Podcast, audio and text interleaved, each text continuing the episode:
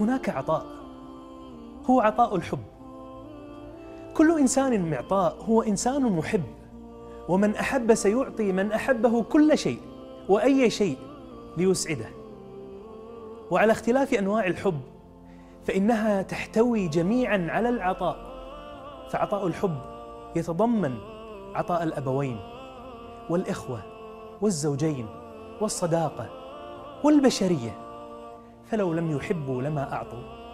وعطاء الحب أن تشعر شريكك أنك دائما تريده، وأن تشعره بحبك بلمسات بسيطة، وأن تحسسه باهتمامك بكل ما فيه من تفاصيل، وبكل ما يقول، وبكل ما يشعر به، وكل ما يفكر به، وأن يكون لديك الشغف دائما أن تبحر في أعماقه وتعرف المزيد عنه.